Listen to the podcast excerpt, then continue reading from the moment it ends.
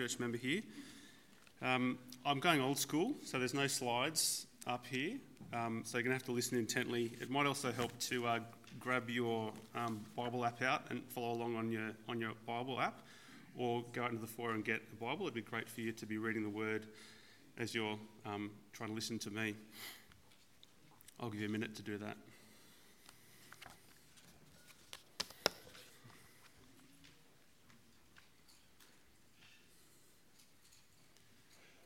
While they're doing that, I might just pray. Father God, we give you thanks for your precious word. Uh, we thank you that you've given it to us uh, to know about you uh, and to, uh, yeah, to learn about uh, how much you love us and how you've rescued us. Please give us ears to hear this morning and the courage to obey it. Amen.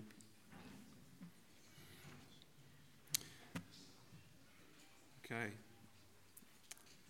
A science professor uh, begins his school year with a lecture to the students. Let me explain the problem sci- that science has with religion.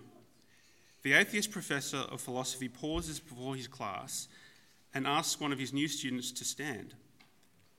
You're a Christian, aren't you, son? Yes, sir, the student says. So you believe in God? Absolutely. Is God good? Sure, God's good. Is God all powerful? Can God do anything? Yes. Are you good or evil? The Bible says I'm evil. The professor grins knowingly. Aha, the Bible. He considers for a moment. Here's one for you. Let's say there's a sick person over here and you can cure him. You can do it. Would you help him? Would you try? Yes, sir, I, I would. So you're good. I, I wouldn't say that. But why not say that? You'd help a sick and maimed person if you could. Most of us would, would if we could, but God doesn't. The student does not answer. So the professor continues. He doesn't, does he? My brother was a Christian who died of cancer, even though he prayed to Jesus to heal him. How is Jesus good? Hmm. Can you answer that one? The student remains silent. No, you can't, can you? The professor says. He takes a sip of water from a glass on his desk to give the students time to relax. Let's start again, young fella. Is God good? Uh, yes, the student says. Is Satan good? The student doesn't hesitate on this one. No. Then where does Satan come from? The student falters. From God, that's right. God made Satan, didn't he? Tell me, son, is there evil in this world? Yes, sir. Evil's everywhere, isn't it? And God did make everything, correct? Yes. So who created evil? The professor continued. If God created everything, then God created evil. Since evil exists, and according to the principle that our works define who we are, then God is evil. Again, the student has no answer. Is there sickness, immorality, hatred, ugliness, all these terrible things? Do they exist in this world? The student squirms on his feet. Yes. So who created them? The student does not answer again, so the professor repeats his question Who, who created them? There is still no answer. Suddenly, the lecturer breaks away to pace in front of the classroom. The class is mesmerised. Tell me, he continues on to another student, do you believe in Jesus Christ, son? The student's voice betrays him and cracks. Yes, Professor, I do. The old man stops pacing. Science says you have five senses you use to identify and observe the world around you. Have you seen Jesus? No, sir, I've never seen him. Then tell me if you've heard your Jesus. No, sir, I have not. Have you ever felt your Jesus, tasted your Jesus, or smelt your Jesus? Have you ever had a sensory perception of Jesus Christ, or, that, or for that matter, God? No, sir, I'm afraid I haven't. Yet you still believe in him? Yes. According to the rules of empirical, testable, demonstrable protocol, science says your God doesn't exist. What do you say about that, son? Nothing, the student replies. I only have my faith. Yes, faith, the professor repeats, and that is the problem science has with God. There is no evidence, only faith. The student looks around the room. Is there anyone in the class who has ever seen the professor's brain? The class breaks out into laughter. Is there anyone who has ever heard the professor's brain, felt the professor's brain, touched or smelt the professor's brain? No one appears to have done so. So, according to the established rules of empirical, testable, demonstrable protocol, science says you have no brain, with all due respect, sir. So, if science says you have no brain, how can we trust your lectures, sir? Finally, after what seems an eternity, the old man answers, I guess you'll have to take them on faith. Now, the room is silent. The professor just stares at the student, his face unreadable. The professor sat down. Wouldn't it be nice to be that quick on your feet? That's actually the abridged version of that uh, story. If you'd like the full version, you, I can pass it on to you. It's long enough, though, isn't it? Um, the professor probably has a most impressive education with many qualifications, but his education fails him when it comes to faith. If you fall asleep or tune out um, during the, the sermon, my two big ideas for the passage are this Number one, spiritual blindness isn't cured by education, it's cured by God's mercy and our faith. And the second is blind faith is the best kind. Spiritual blindness isn't cured by education, it's cured by God's mercy and our faith. And blind faith is the best kind. So the sermon today is a one off January holiday special. Um, after the holidays, Dan will continue um, our series on Matthew. But for today, we are looking at this encounter Jesus has with the blind man. So, to help place this passage in the context of Luke, here's a bit of background. Uh, Jesus, along with the disciples, has been taking his ministry throughout Galilee, Judea, and Perea. He predicts his death in front of the disciples for the third time, which is on the eve of his ultimate betrayal, trial, crucifixion, and resurrection. Chapter 18 is just before Jesus' trial entry into Jerusalem, and his betrayal by Judas. We're going to look at four main areas so, spiritual blindness, physical blindness, blind faith, and God's mercy. This section of Luke we are looking at is split into two main sections. The first bit is the bit that concerns spirit, the spiritual blindness of the disciples, and the second is uh, Jesus giving sight to a blind beggar. So, first area is spiritual blindness. So Jesus predicts his, his, uh, his death for the third frustrating time, and the disciples are still suffering from spiritual blindness. They just don't get it. We see in verse 34 says, The disciples did not understand any of this.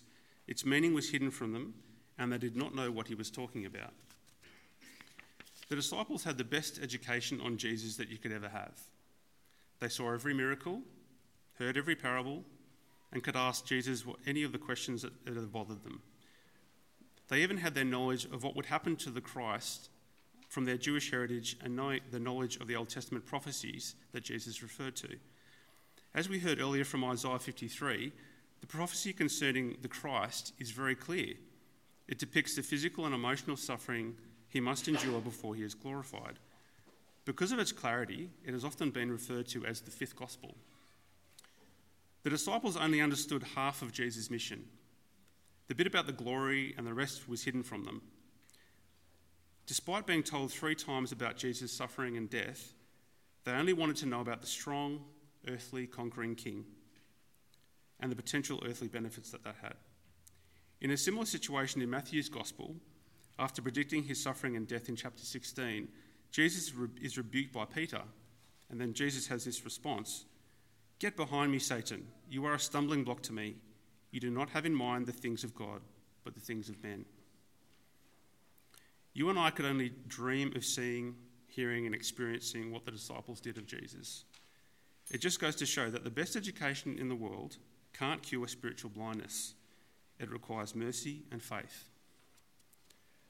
Josh McDowell, in his book Answers to Tough Questions, says People refuse to believe that which they don't want to believe in spite of evidence. When explorers first went to Australia, they found a mammal which laid eggs, spent some time in water, some on land, had a broad, flat tail, webbed feet, and a bill similar to a duck. Upon their return to England, they told the populace of this, and they said, oh, sorry, and, and all felt that it was a hoax. They returned to Australia and found a pelt from this, anim- this animal and took it back to England but the people still felt it was a hoax. In spite of the evidence, they disbelieved because they didn't want to believe. Sometimes the best evidence or education doesn't matter. The disciples didn't want to believe that their leader needed to suffer and die to reach glory.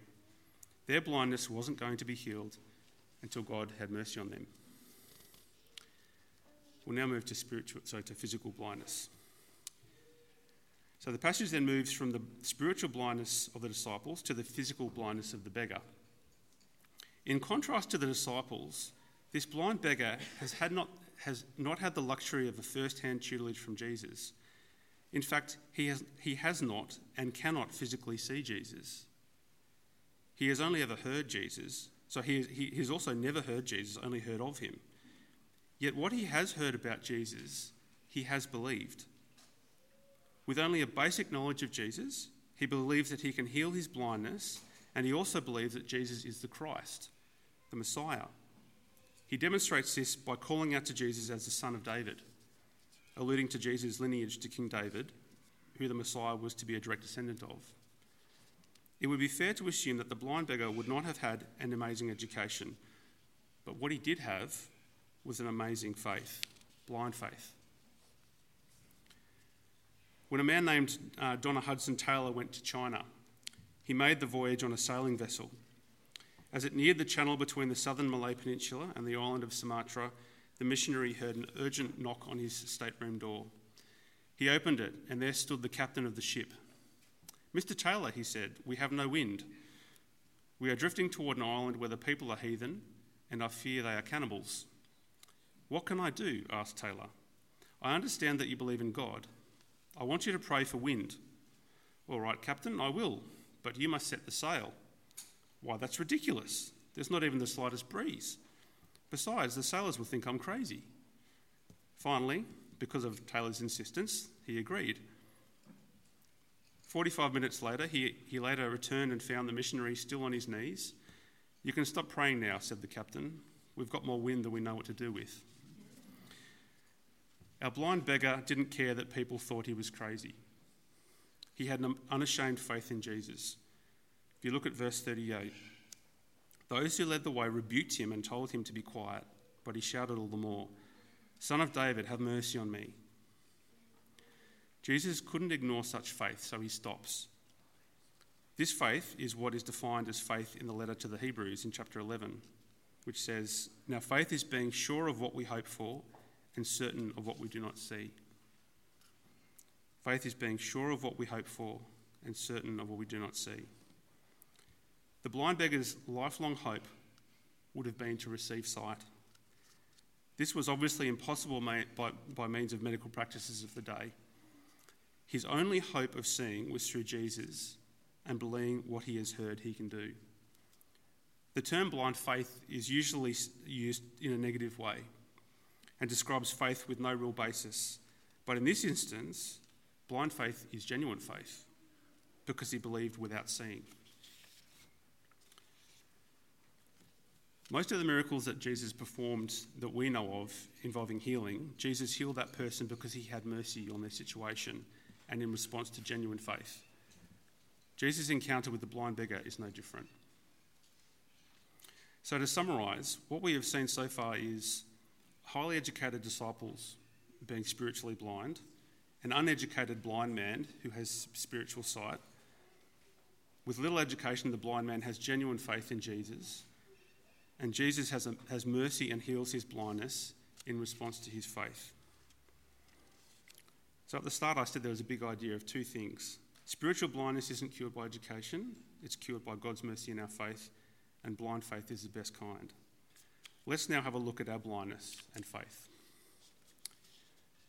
So, the first thing is um, let's not forget the fact that we were blind or are blind. For 51 years, Bob Edens was blind. He couldn't see a thing.